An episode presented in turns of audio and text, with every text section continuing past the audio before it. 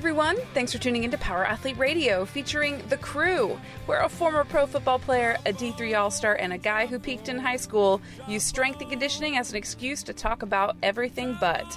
Now, here's John, Luke, and Tex.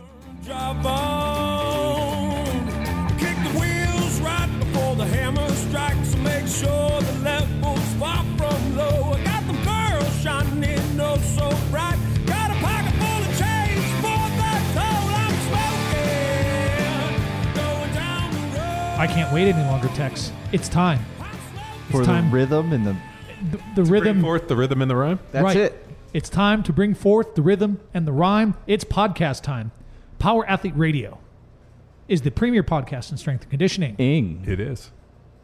Uh, and it's time to record another crew episode featuring myself. I'm Luke. And Tex here. And John. John Welbourn, friend of the podcast. Nice of you to join us. I'm always happy to be here. Longest, so far, longest dead horse joke on the podcast? Yeah. Is it? Because, like, and I, even I think before our call Ing- I think our caller's onto it. Yeah, and before Ing, like we were doing the Ing Ing Ooh. thing, were we doing friend of the podcast? I don't think so. featuring. I know it's always been featuring Power Athlete CEO because when we first started it, we were like, ah, we'll get John on every like every couple Six months, yeah. you know. Twice so a he's year. been featuring since then, and then I don't think I ever updated the copy on that. So I think it's Uh. always been featuring. Well, when we do, I agreed to do this thing to do it periodically, like every couple of months. I Yeah, would come on, and that's then what you we're guys doing. are like, That's what we're doing. every, Is every six a week, week? I get I get these reminders. I'm like, do I have to be at the podcast? And you're like, what? I, of course. I'm like, oh, well, Did, does a bear? What do they say? Does a bear shit in the woods? Yeah. It does. I did not know that. where else would it shit? Um, Starbucks. All right, back on track. Do you what, what? You look like you have something to say. I'm doing my best to hold back. You look upset. He, you got to see these, this guy, people. Can't yeah, we're available on YouTube, Power Athlete Radio. If you search Power Athlete on YouTube, you'll find Mm-hmm. Yeah, you'll find it. You can't miss us. Plus a lot Whatever of fun lectures. Whatever happened, John? Sidebar. Whatever happened to powerathlete.com? Did that um, guy ha- that guy had that domain, didn't he? Well, he's still squ- he's still squatting. He's on it. squatting on it now, and he's going to powerathlete.net. No, no, no. Power no powerathlete.net is a guy that has a gym somewhere Ohio in or something. Ohio. Powerathlete.com. I tried to buy him. The guy wanted like high six figures for it, and he's been squatting on my domain. And the hilarious part is we have the trademark. Yeah. We've done all this stuff for it. So we are. But it's uh, what costing him twelve bucks a year to like. Yeah, and like Yeah. Uh, it's to the point where uh, we probably just have to file a lawsuit. Yeah, well, or maybe there's a listener out there who knows how to find this person and has a very special set of skills and can go Liam Neeson on him. They, may, we have to have one listener who's like, But no, but uh, he can't do anything with it. who? Liam Neeson? No, well, he can. but the guy squatting on powerathlete.com, uh, Right. .com, he Squatting. can't do anything. That's a very interesting oh, segue. choice of words, John. Yeah, wow. Because we are talking squatting today. We have a listener who has called in to the Power Athlete Hotline. The hotline is open, ladies and gentlemen. It's hot. That's right. We are waiting for you to call, leave us some love, leave us some messages or questions. The number is 929 464 4640. Let's see what this caller has to say. I don't know how loud it's going to be. You guys ready? Yeah, let's do it. Hi, John. This is Tex. Long time. Who you talking to? John. I got. I have to call John. Tex. Long time friend of the friend of the podcast. Recently, you and I were tagged in an Instagram post about sprinters not squatting toes forward. Then you and I jumped into the argument. I posed a question to the author here. I was blocked. Power Athlete was blocked. And then he retracted his statement to you. So I'm just wondering, can we get to the bottom of squatting toes forward for sprinters and try to defunct his argument that squatting is a bilateral exercise? Sprinting is unilateral. They don't connect. Or do they? Ooh. Fight later. Bye. Hmm. Thanks, friend of the friend of the podcast. Wow. You're welcome, Fred. I hate that guy's voice. I hate your face. Mm-hmm. Is there anything I can do about that? Interesting. Where should we start? I think uh, Tex wants to start. Well, I'll start. I'll just give a little background. Okay. So I got tagged in this post. Um, some guy with some just random Instagram handle, not assessing his name, that goes by Squat Scholar, uh, posted a deal, Squat Scholar? which is hilarious because Well, we're the- not going to give him any. Don't even look this guy up. It's not yeah, worth it. Yeah, but the hilarious part is, is that the picture he took of his um, obviously European shoes, his toes aren't even vertical. The lines are, but if you see, there that's like a three degree, maybe three to six degree out anyway. So he doesn't even understand what toes forward is. Uh, he was talking about how sprinters shouldn't squat toes forward. I got tagged in, jumped in, and we talked about um, you know not only uh, like uh, teaching people to squat well, toes forward as a model for not only developing strength and musculature and all the other key factors, but as it carries over to sport for change of direction, for plyometrics, and teaching uh, athletes to be stronger in a toes forward model. Um, seemed pretty straightforward and what just really just occurred to her what it seemed like is that the individual has probably never lifted heavy weights never trained anybody to lift any heavy weights and has never actually taken an athlete from the weight room out onto the field i mean i don't even think the guy even coaches anybody Yes. And after a comment or two, John tagged me in. All right, I'll, I'll, I'll take it. So I posed two questions to this individual to try to dig into this conversation because this is like the, the Gary V style one liner exclamation point, get everybody to click like or dive into his uh, page or whatever. So would this be the Socratic method? no this is more like uh, the guy's just basically would What, what Tex's approach? oh yeah yes So I asked that- two is that what you questions. Yeah, I asked him two questions to keep the conversation going, and I tagged Raf Ruiz, K Star, and Coach Cav. Coach Cav, Justin Kavanaugh. All right. The the questions that I asked before we get to what occurred, what happened, questions that I asked. Is it possible that squatting toes forward, a bilateral movement, could help improve your jumping ability or ability to express your movement. And then that ability through the jumps or other movements then transfers over to the sprint. Question number one. Uh, question number two squatting toes forward.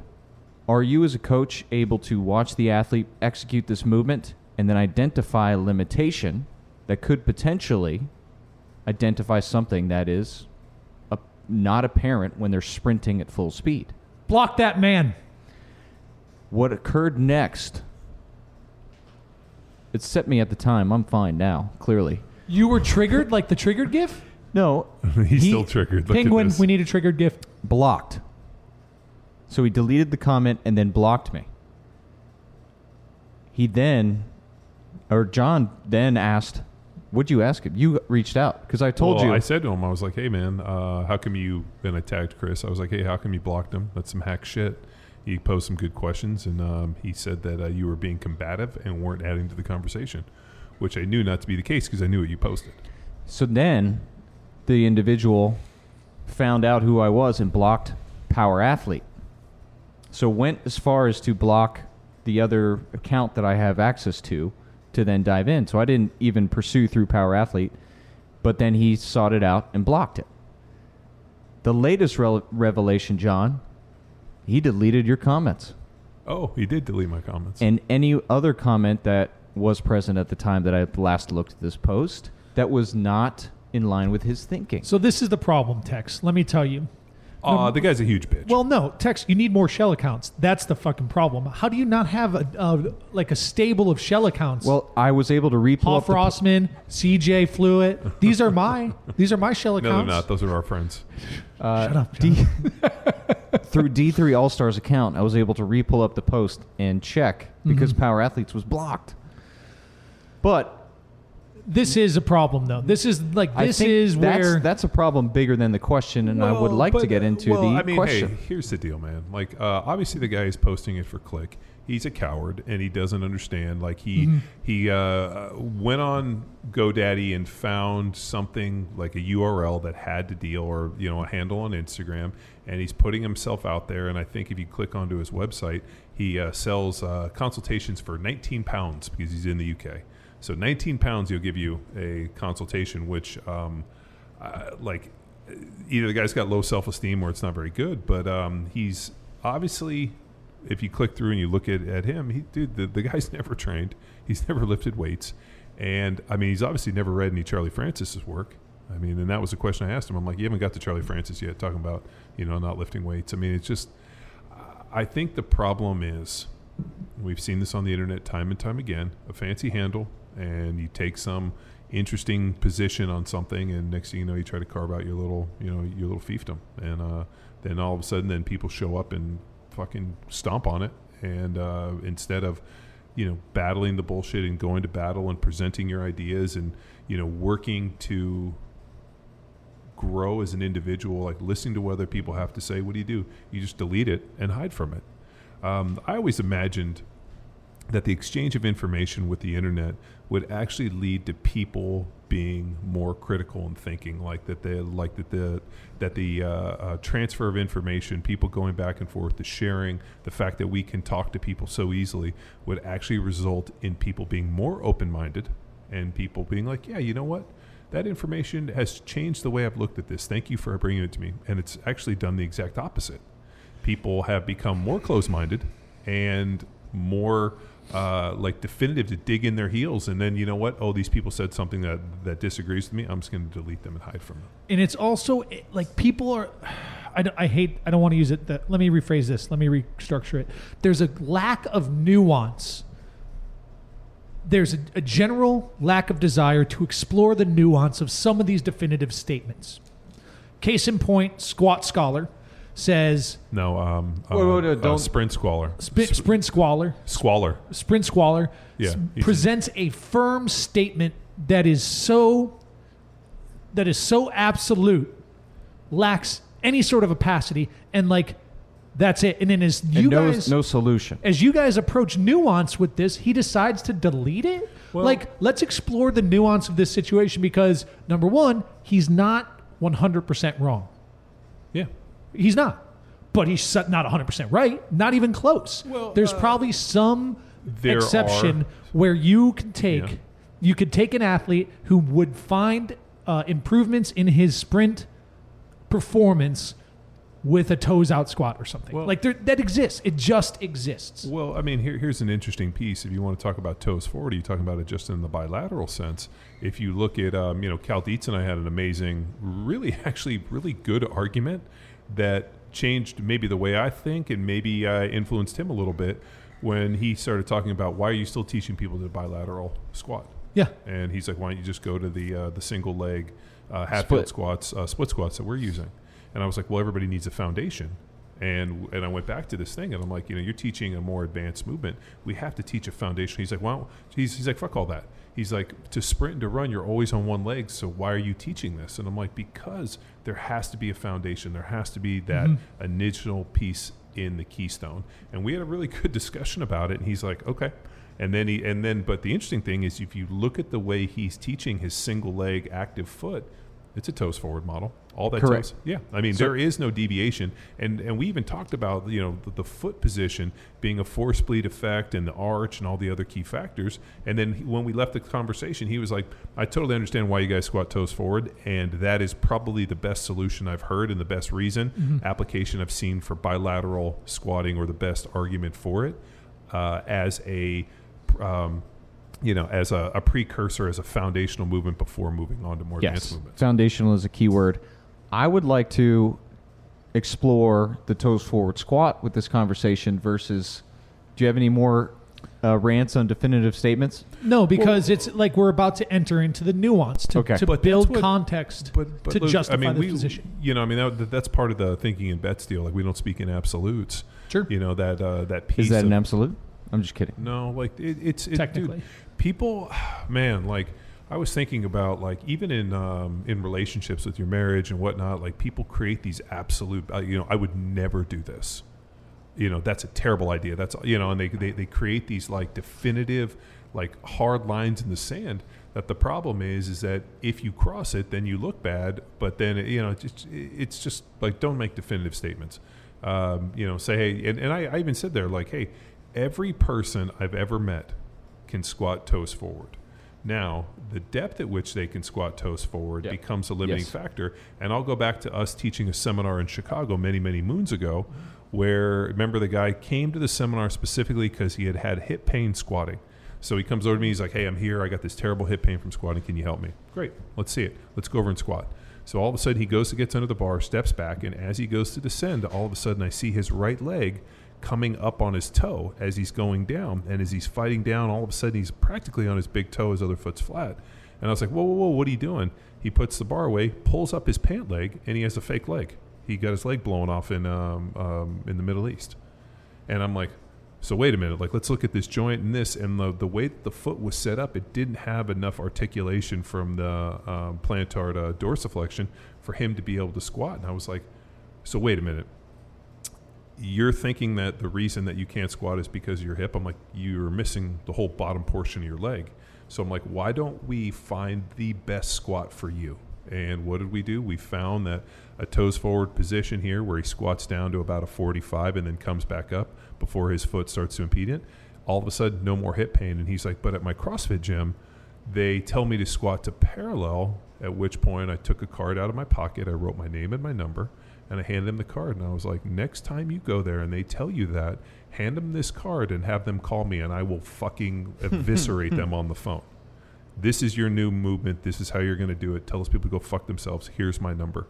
And uh, I never heard back from him. Nobody ever called me, so I'm assuming that he, you know, he, he took that. But there's an individual that has uh, a very, very specific range of motion due to a limitation. He was still squatting toes forward. We just had to find depth. Not everybody's going to have the musculature and the ability, the strength, the flexibility, anthropometrical ratios to squat below parallel, but everybody can squat well with a toes forward model. So that way, and, and I, what I pitched to the guy. At which point he couldn't fucking understand. And actually, well, I, I never said that. And I'm like, and then he accused me of not being able to read. I'm like, yeah, uh, you know, two degrees at Berkeley, and I still can't read. Get the fuck out of here. I got a lot of st- stances on this. That was a joke. Where are you going to start? Uh, I would like I would like to start with the the foot position. So, in preparation for this podcast, or where I want to go before we get too lost or in the weeds, I want to hit foot position and then bilateral as a term. So we said the the bilateral uh, doesn't transfer to unilateral. May I start Yeah. with uh, the squat. Ladies and gentlemen, if you're new to Power Athlete, we use the barbell back squat as the keystone, the center stone pr- lift in our training for a couple reasons. Number one, um, it's a great way to train the most amount of musculature in a short period of time. It allows us to get gains quick with new athletes. We've just observed it. Are there other ways? Sure, but it's we're able to coach it really well and it works really well. Is number 1. Number 2, it is the best way to replicate what we refer to as the universal athletic position under stress. That stress out of the gate for new athletes is going to be load that universal athletic position is paramount because that is the detail, that is the nuance that allows us to look at training in an outcome through an outcome lens versus a solution lens. People are looking at the squat as a solution, but what we're trying to achieve is an outcome, which is an improved level of athleticism, which would be your ability to perform on the field for your given sport, task, etc. Universal athletic position kind of looks like a linebacker stance, right? So your feet are about shoulder width apart, maybe a little wider. Depends on you, how you're built as an athlete. Um, and those toes are forward, like you're standing on trays and tracks, because we're going to take advantage of the hinge joint of the knee, and we're going to line those legs so they're also facing forwards relative to your standing position. And then we're going to balance, we're going to keep that center of gravity over that midfoot by bending the knees and bending the hips and keeping a nice neutral trunk and spine position. That's the universal athletic position, and it's the best position we know to go 360 degrees um, across all axes. It's not the best position for a defensive lineman. It's not the best position for a sprinter. It's not a position specific position. It's a general position for you to perform. So we use the squat to strengthen that position to build a habit for athletes to get into this position.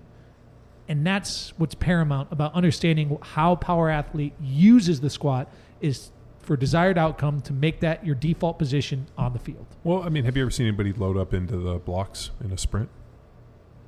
Yeah. They load their feet in a toes forward model, Mhm. and they come out and they, you notice, they put their foot in the ground Yep. in a toes forward model. I mean, we see this everywhere. I mean, you're talking about for defensive linemen. Uh, dude, I knew if a guy, if his toes were forward and he was up on his big toe and he was going to drive forward, he was going to be a lot harder to for me to you know head off and do this opposed from guys that played more in a duck-footed position. Mhm. That's that's what's important about understanding is there's a very specific application to the, to the way we squat within the whole framework of the program, which also includes hundreds of other movements applied at different times in different sequences, in different intensities and volumes. Like you can't just look at the squat, you know what I mean? It's part of a whole series of movement that we apply to athletes to improve their athleticism. So that's the context we're talking out about. Now let's get into the nuts and bolts Tex. Okay, starting with the the foot position, and we're training that foot, and we we got to lead off with the toe because that'll allow us to not only look at the squat as an opportunity to develop structure and musculature for an athlete, but also the coordination and then the patterning that would carry over to them pushing out of the blocks, as well as ability to improve their jumping, as well as their ability to change direction and reduce force and do the awesome things that athletes do. Uh, so, starting with that toes forward position and aligning that, it allows us to bias pressing down within the big toe, which then allows the posterior chain to fire in order properly. And this is a big Cal Dietz thing where he harps on the importance of the order of the posterior chain to fire glutes, hamstring, and then opposite QL. Mm-hmm. When we rotate our toes out for a, a squat that's taught in other places, then we change the order in which this is firing and it becomes a more anterior biased movement. And our primary movers, our go muscles on our backside, are not as called upon as primary movers versus the anterior, the front side. So from a squat to squat, looking at that adjustment toes forward, it puts more bias on the posterior chain. So this goes against the toes out squatting to talk toes forward squatting and still connecting two posterior chain toes forward sprinting athletes because it teaches a pattern of glute, hamstring, opposite QL to fire in that order. So that is one component patterning through a toes forward squat that would carry over to a unilateral sprint movement.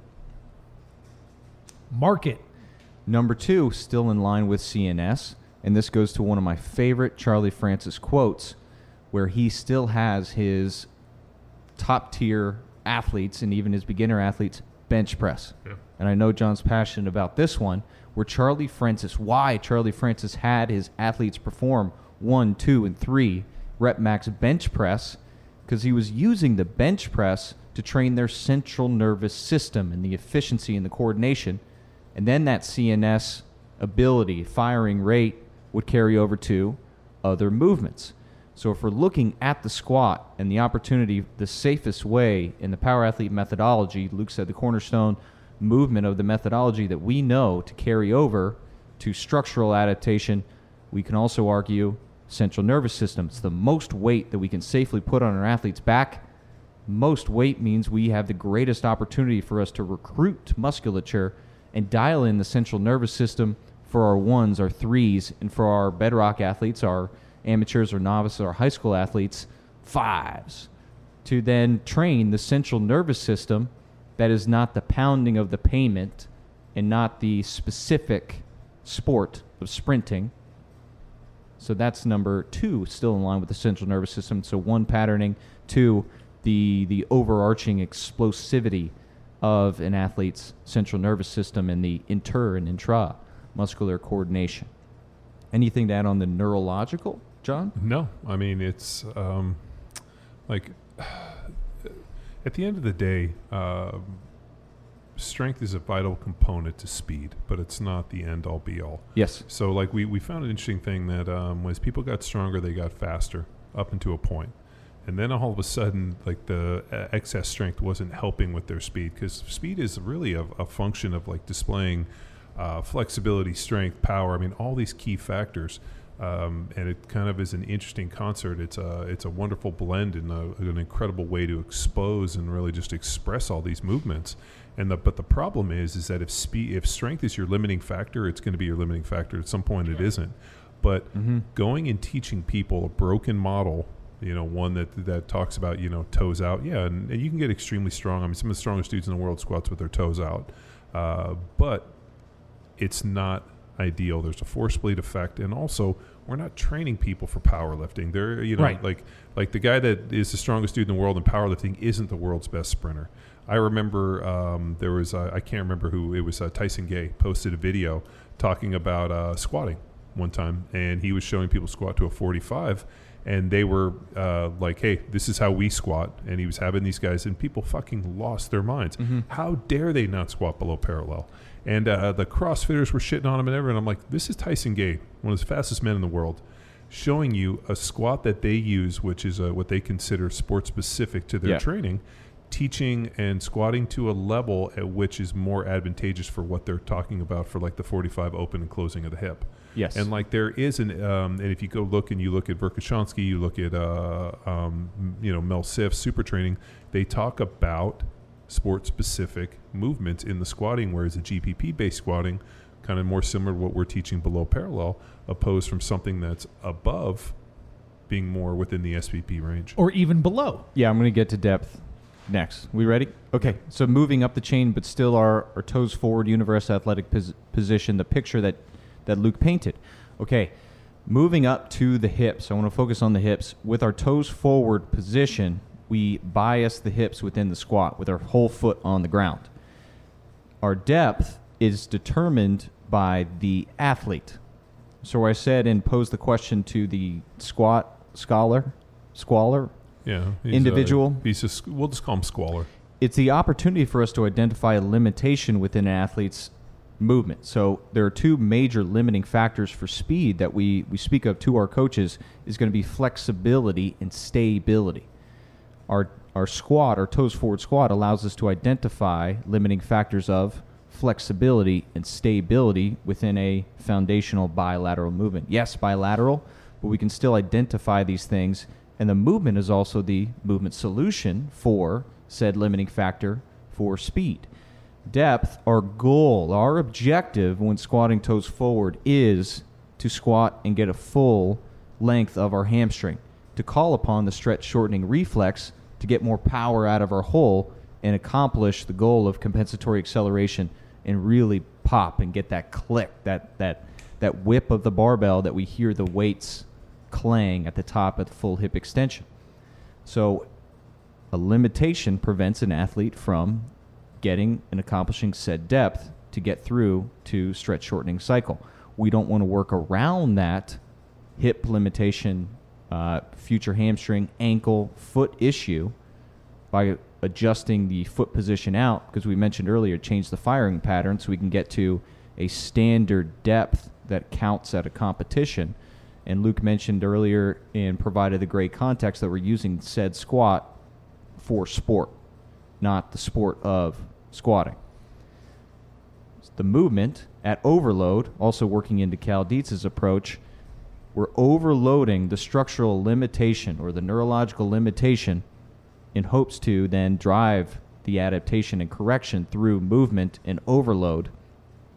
And now we get the opportunity, continued opportunity on Bedrock twice a week, majority of other power athlete programs at least once a week to to overload a squat with the objective of getting to hip crease below parallel, which we for most athletes will then call upon the stretch shortening reflex to then fire up out of the hole. This isn't a free fall, bounce off your calves, ass to grass style. It's an active load of the hamstring versus a passive load to parallel or below. So we want to fire that stretch shortening reflex because in our sprinting technique, and I, lo- I love, love, love. Remember that time we were in Spain watching the the uh, the Yeah. Euro games? I Yeah, forget. Oh no, it was the um, Pan- the no, no, it was the European Championship. yes, in- in European track. Championship before the Olympics in 2016. which But- is crazy because uh, they don't even put that stuff here uh, in the United States. Right. We actually it was on like in every bar. We just sat down. Remember, we were supposed to go out to dinner. Uh-huh. We just sat and drank well, beers and in Spain, dinner doesn't begin Until 10 o'clock. Ki- yeah, kids, families go to dinner at nine. yeah. So we just had six hours to kill to drinking Heinekens and watching uh, watching track. But they slow down everything from male, female, 100, 800 meter, and you High just got to see. And we didn't have jump. volume. Yeah. so we're just watching and making observations as coaches, and you can see this uh, this compensatory acceleration to when they really call upon it within the the speed. Uh, and Cal during Power Athlete Symposium 2019 presentation, he talked about the the the hips of how less efficient runners start to in. Uh, Yeah. I forget the term you use, but their Uh, their hips wave It's uh, ele- uh, change in elevation. change in elevation. This is when they rely more on their, their muscles and metabolic. We, where we want to within our squad is train and teach that stretch shortening. That's an energy free explosion of power to finish out the squat. So where a very efficient, economic, elite runner would maintain a level hip because they're relying on the stretch shortening and the dynamic of their, their tendons to then increase the efficiency of their sprint and their speed. So that's our opportunity then to identify the limitation of flexibility, stability, and now our coordination, our economy of movement in a coachable window. Guess our camera's over here. I'm making an L7. Do you guys know this from Sandlot? Mm-hmm. L7, L7 wiener. That means a square. Like I'm coaching through a window. L7 wiener. Hmm. You remember that? Um, I don't remember that either. but opportunity to coach now in a window this coordination this specific limitations we're working on so much more for our sprinters within this power athlete toes forward approach to squatting or the tyson gay athletic position of the squat he maybe he knows this maybe he doesn't he's a pretty amazing world class athlete and he's able to fire within this things and accomplish where we would look as coaches these goals, but he knows it works for him. So that is another component. So where we had CNS, neurological, now we have depth and structure, which is more structural within that, but still calling upon the coordination and the economy of movement through a bilateral movement, which we can put into the best position to transfer over, which is when I want to get to my next point. Get it? Uh, I kind of need a breather. If John, you uh, any observations? How, how have you faced out a of breath? battle? Yeah, I got a presentation tomorrow. I got to save my wind. Uh, have you ever battled this within the elite levels? Uh, you know, um, or is it more the the argument? Uh, Because there, well, like I, I always thought it was funny. Um, the whole toes forward thing really came to light at the very first CrossFit football seminar, and uh, Roth got up and presented on it and talked about position and the whole deal. And Kelly, uh, you know, kind of really kind of connected with it, and Kelly Starrett was the one that really kind of pushed it out there in terms of the CrossFit world. I mean, we had been teaching it for years, and Roth had been harping on it for years, and it was amazing because all of a sudden, like, it turned into this big debate with CrossFit, and the you know toes out versus toes forward, and the whole deal. And they invited K Star uh, to CrossFit, you know, wherever the fucking Martians were were working at the time, to have this like debate. And the hilarious part is they didn't invite me Oh, even wow. though uh, they didn't invite Roth, they just invited Kelly. And what was interesting is as they were going through this argument, uh, I realized that one, these guys had never really lifted heavy weights, but the bigger issue came down to the fact that they didn't understand squat width. So they were teaching, talking about toes forward in a narrow stance, and then driving the knees outside the toe box, outside the uh, outside of the foot. And we talk about toes forward, big toe in the ground, driving the knees out, but the knees need to track over the insteps. Yeah. So all of a sudden, when you put somebody in a proper squat with, with the knee tracking over the insteps, big toe, flat foot, all of a sudden in the ground, toes forward, and as they press down, and then as they go down, if they press their knees out, their knees usually track over their insteps, and we don't have any of these issues because what happens with the narrow stance when they drive the knees out, all of a sudden the feet start rolling on the outside and they lift the big toes, and we know when you lift the big toes, you can't fire the glutes. So as I was watching this uh, abysmal article um, argument between Kelly, uh, Russell Berger, and the powers that be, I realized it's like um, forty-year-old virgin talking about you know two bags of sand. Right. And the Uh, goal, so the goal has to be.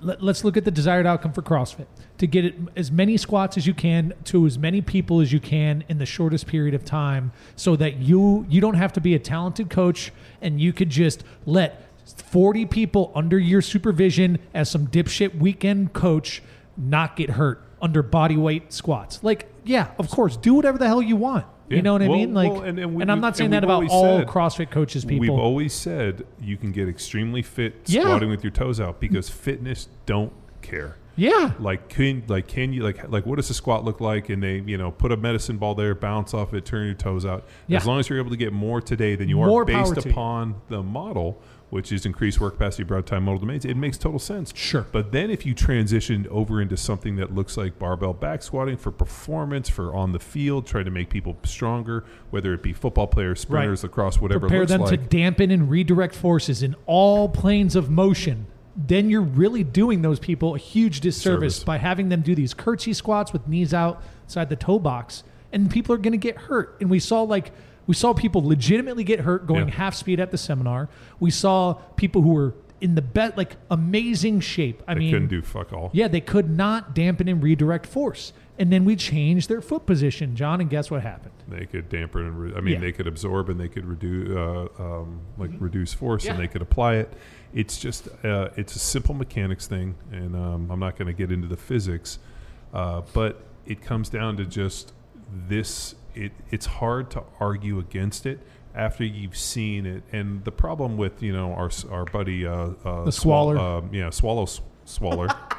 um, he he did not spend a decade of his life traveling Yeah. the world teaching thousands of people how to lift weights in performance models. Yeah, not many do. no, and and that's you know, and I, uh, you know, whether it's uh, you know conceit or ego or whatever the factor, just of the simple fact that we had the opportunity to travel the world and train tens of thousands of athletes and put them through these models based off of training programs. And remember the first question: How many people have done our program? Great. How many people have done other programs? Great. We would mark those people and we'd watch them. Yep. The people that had done our stuff could do our could could.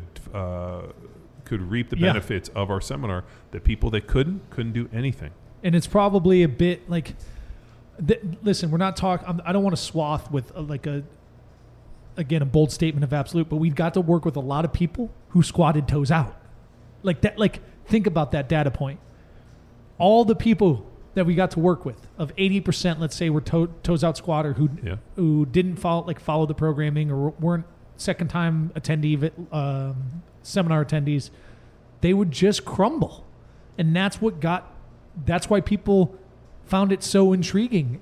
And enlightening is like i've trained so hard doing these seven foundational movements that are core to extremity and are supposedly magical when combined at maximum relative intensity for time to get my name on a whiteboard. I've trained so hard, I've dedicated years, I'm in the best shape of my life.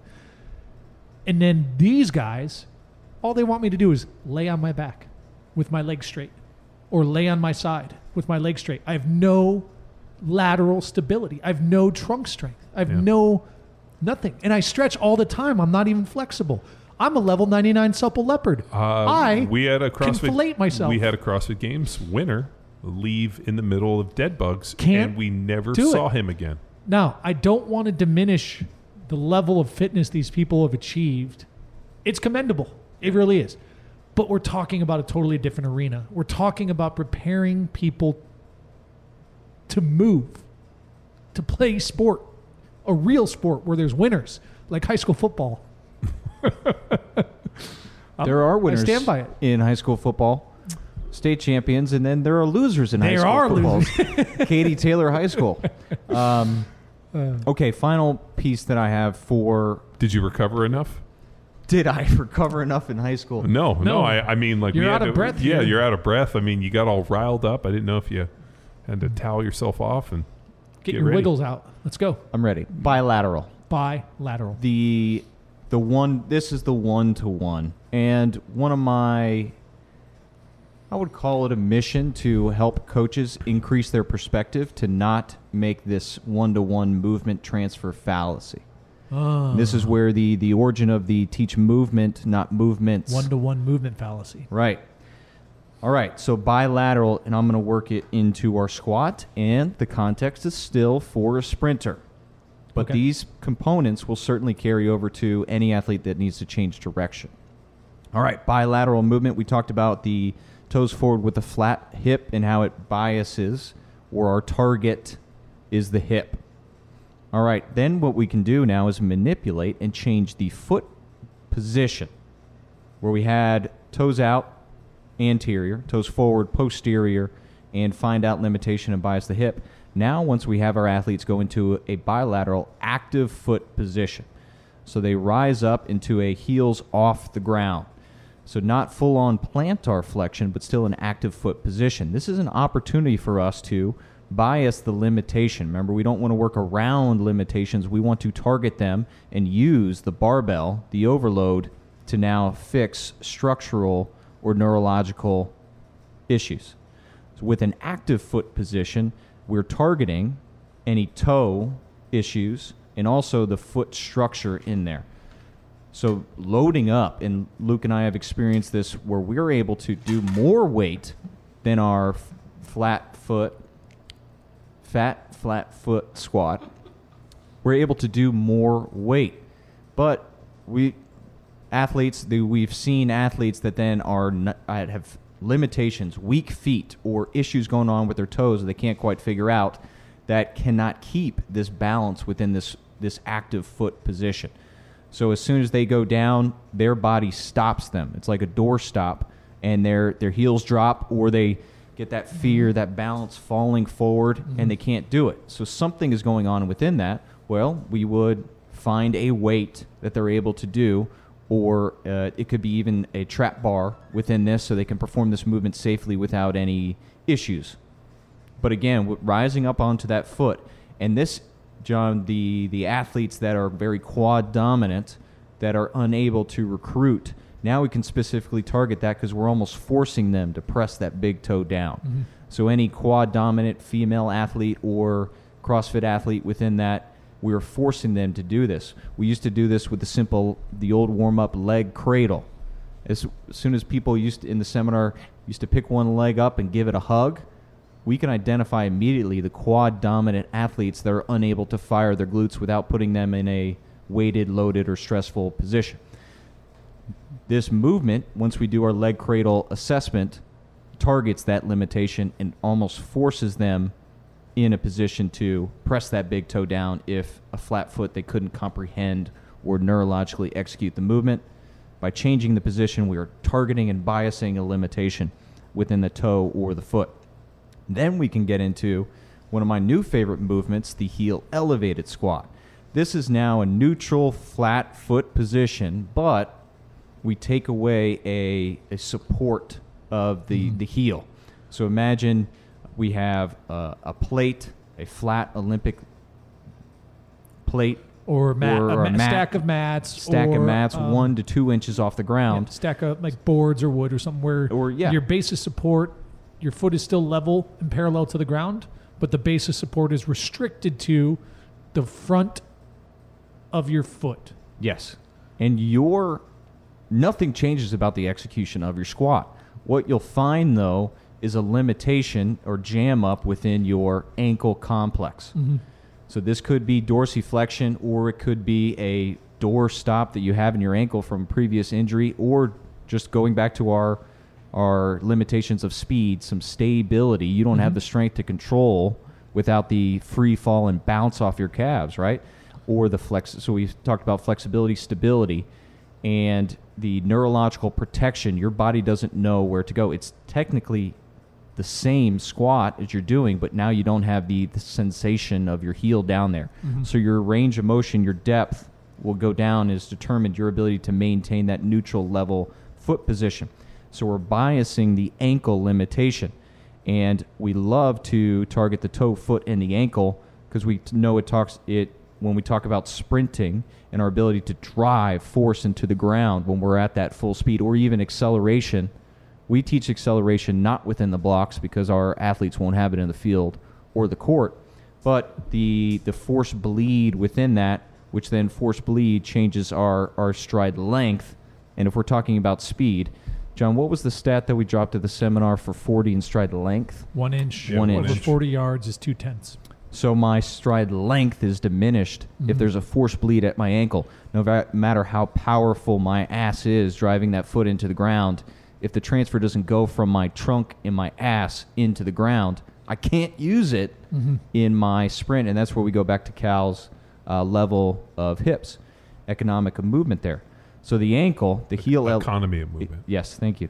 The heel elevated targets the ankle, and we're able to identify limitation and then use the overload for a sprinter, toes forward squatting bilaterally to fix this and increase potentially our stride length mm-hmm. if we're able to correct the force bleed within there. Now we start to drift away from bilateral slightly in a staggered stance. So imagine I'm still toes forward, but now I slightly move one foot back to where my toes are in line with my front foot's arch. This is technically not a bilateral, but at the same time, it's toes forward squatting, and I'm biasing the Achilles. My depth will be determined on how low or how much my Achilles tendon of the back leg can stretch.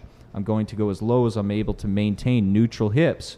I don't want to go as low as I can because that'll cause a rotation within my hips. So we're biasing the Achilles to increase the ability of the tendon to lengthen. I can increase the if I increase the ability of my tendon to lengthen, I increase the capacity of my calf muscle, and I don't need as big as calves as Luke has because I can get more from my tendon, and I'm using less energy than a metabolic, muscle-bound sprinter, and doing more with less. This is where we start to see more 800 meter styles, or even basketball players or jumpers. Man, they, they use a lot of their Achilles versus our um, our 100 meter or even our, our, our running backs, those those stockier, more calfy guys. Now, so that I've never stagger heard somebody referred to as a caffy guy. Uh, I get it a lot. you just hang out with me. Um, Yeah. And then finally, this is now full on. We would still categorize it as a squat, but technically not a bilateral. This is to, to the split squat that John mentioned earlier, where we're on our active foot With the front foot. with the front foot. Our back foot is in a long Lunge like. yeah, lunge like still active position, but I'm biasing now the structure of the knee. And I'm w- aiming to send that knee far out in front of those toes while still maintaining a good straight Relatively line. far out. Relatively far out for my flexibility, stability, uh, mobility will allow. And at the same time, overloading as much as I can to increase the structural integrity of all the muscular tendon, official term, that's going on in our knee, which then, if we watch the, hi- we again go to slowing down those high speed sprinters, there is knee far out over those toes and a knee calling upon the, um, man, I'm, i the the action of that knee, everything working in unison as an orchestra and symphony, symphony as Luke, uh, John described earlier. But we need to test it in a controlled environment. So if we can see there are limitations at even the lightest of load within a split squat, I can now know that that will carry over to my mm-hmm. sprinter when he's running at full speed. And we're in a position in a controlled environment, the coaching in a window, under load, that I can aim and correct it before it's at full uncontrollable, unstable speed ahead. But watch how we progressed from our full on bilateral toes forward flat foot squat, working gradually towards a more sports specific split squat that, that Cal uses so much, and bridging the gap between what Power Athlete Begins, our fundamental foundational cornerstone movement of the program, working towards a more sports specific mm-hmm. dynamic thing, but it's targeting different pieces of the leg that certainly carry over to a sprinter, but we would argue more importantly, increases an athlete's economy of movement, i.e., athleticism, Mhm. structurally and neurologically. I think you killed it. I mean, you literally pulled it out and shot it in the face. Boom. Good job, dude.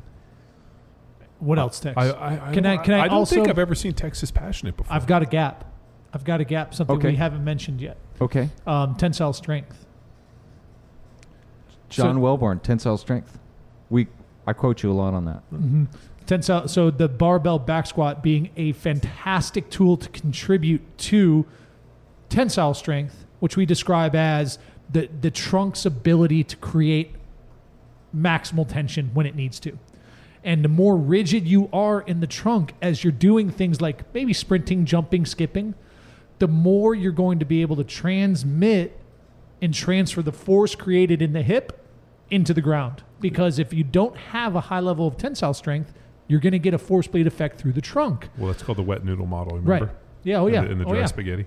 So this bilateral squat, even at the foundation, allows us to load the trunk and build tensile strength. So it's a tool there. And all of these tools really do have a shelf life and and are dose specific along an athlete's life cycle. So you have to take into consideration who you're applying these tools to. If this donkey, the squalor, like what if we'd said, okay, you have a 14 year old first year sprinter. He's never coached anybody. I know, man. John, He's- but let's he's doing pretend. this- he's doing this from his mom's basement. You have a 14 you have a 14 year old first year sprinter. Any sort of squatting, toes forward or not, getting that kid uh, to a, a double bodyweight back squat is going to have a direct transfer to their speed Sure. until it doesn't. And you mentioned this earlier. Yeah. so somewhere then, around the double body weight. so then what are the levers we pull? And the point is the bilateral squat with the variations that Tex has talked about. There's a progression to this, and it's dose dependent based off the individual skill and limiting factors of the athlete. But needless to say, we have a movement, which is the bilateral squat, which can be applied in different domains at different scales and different loads. That are ju- is just one movement out of hundreds that are, exist in a program. One movement out of hundreds. I don't know. I, I'm tired. I'm tired of this one, John. yeah. I'm No. sorry. I've. All I, right. I, well, I it I took feel like we've been beating on this for Yeah. a long time, and what's amazing is that uh, you know the fact that people even tap us into this. I'm at the point where I'm like, don't tap me into this because what's going to happen? We're going to really drop some knowledge on this individual, and um, he's going to get butthurt, and he's just going to block us, and then dig his heels in more Yeah. because he's not receptive. I mean, when the um, you know student's ready, the master appears. The problem is the student has to be ready, and this guy is He ready. probably a hundred years away from being ready. All right, Tex. What do we got to close it out? John's definition of tensile strength that we drop mm-hmm. a few times in the Power Athlete Methodology That's online right. course. Worth noting, per science, tensile strength is defined as a stress, which is measured as force per unit area. John Welbourn defines tensile strength as that inherent strength athletes build from time under load. Well, The tensile longer- strength comes from steel. Yeah. Yeah. The, uh, the longer an athlete has trained, the greater the tensile strength. and it's training under load. And the easiest way to put a load on a kid or you know a young sprinter is a barbell back squat. Like assuming a lot of like assuming they're relatively put together Yeah. and you know how to coach it. But if you don't know how to coach it, get out of the kitchen. Or we have this methodology course, That's right. and maybe we could get our squat course. Yeah. Ready to oh go. yeah. I feel like today was uh yeah a nice little preview for a future course drop that Yep. we're gonna have in a, a couple months on the squat, the movement, capital M, not the little M. movement. JJ squat. JJ squat. Ladies and gentlemen, I'm tired. I can't do it anymore. Thanks for listening, and thanks for the question, McQuilkin. Got me good. Uh, I got you good, you fucker. just kidding, people. We, you know, I think maybe some people think that the motto is, "Hey, we battle the bullshit whenever we, you know, are up for it." That's not the case.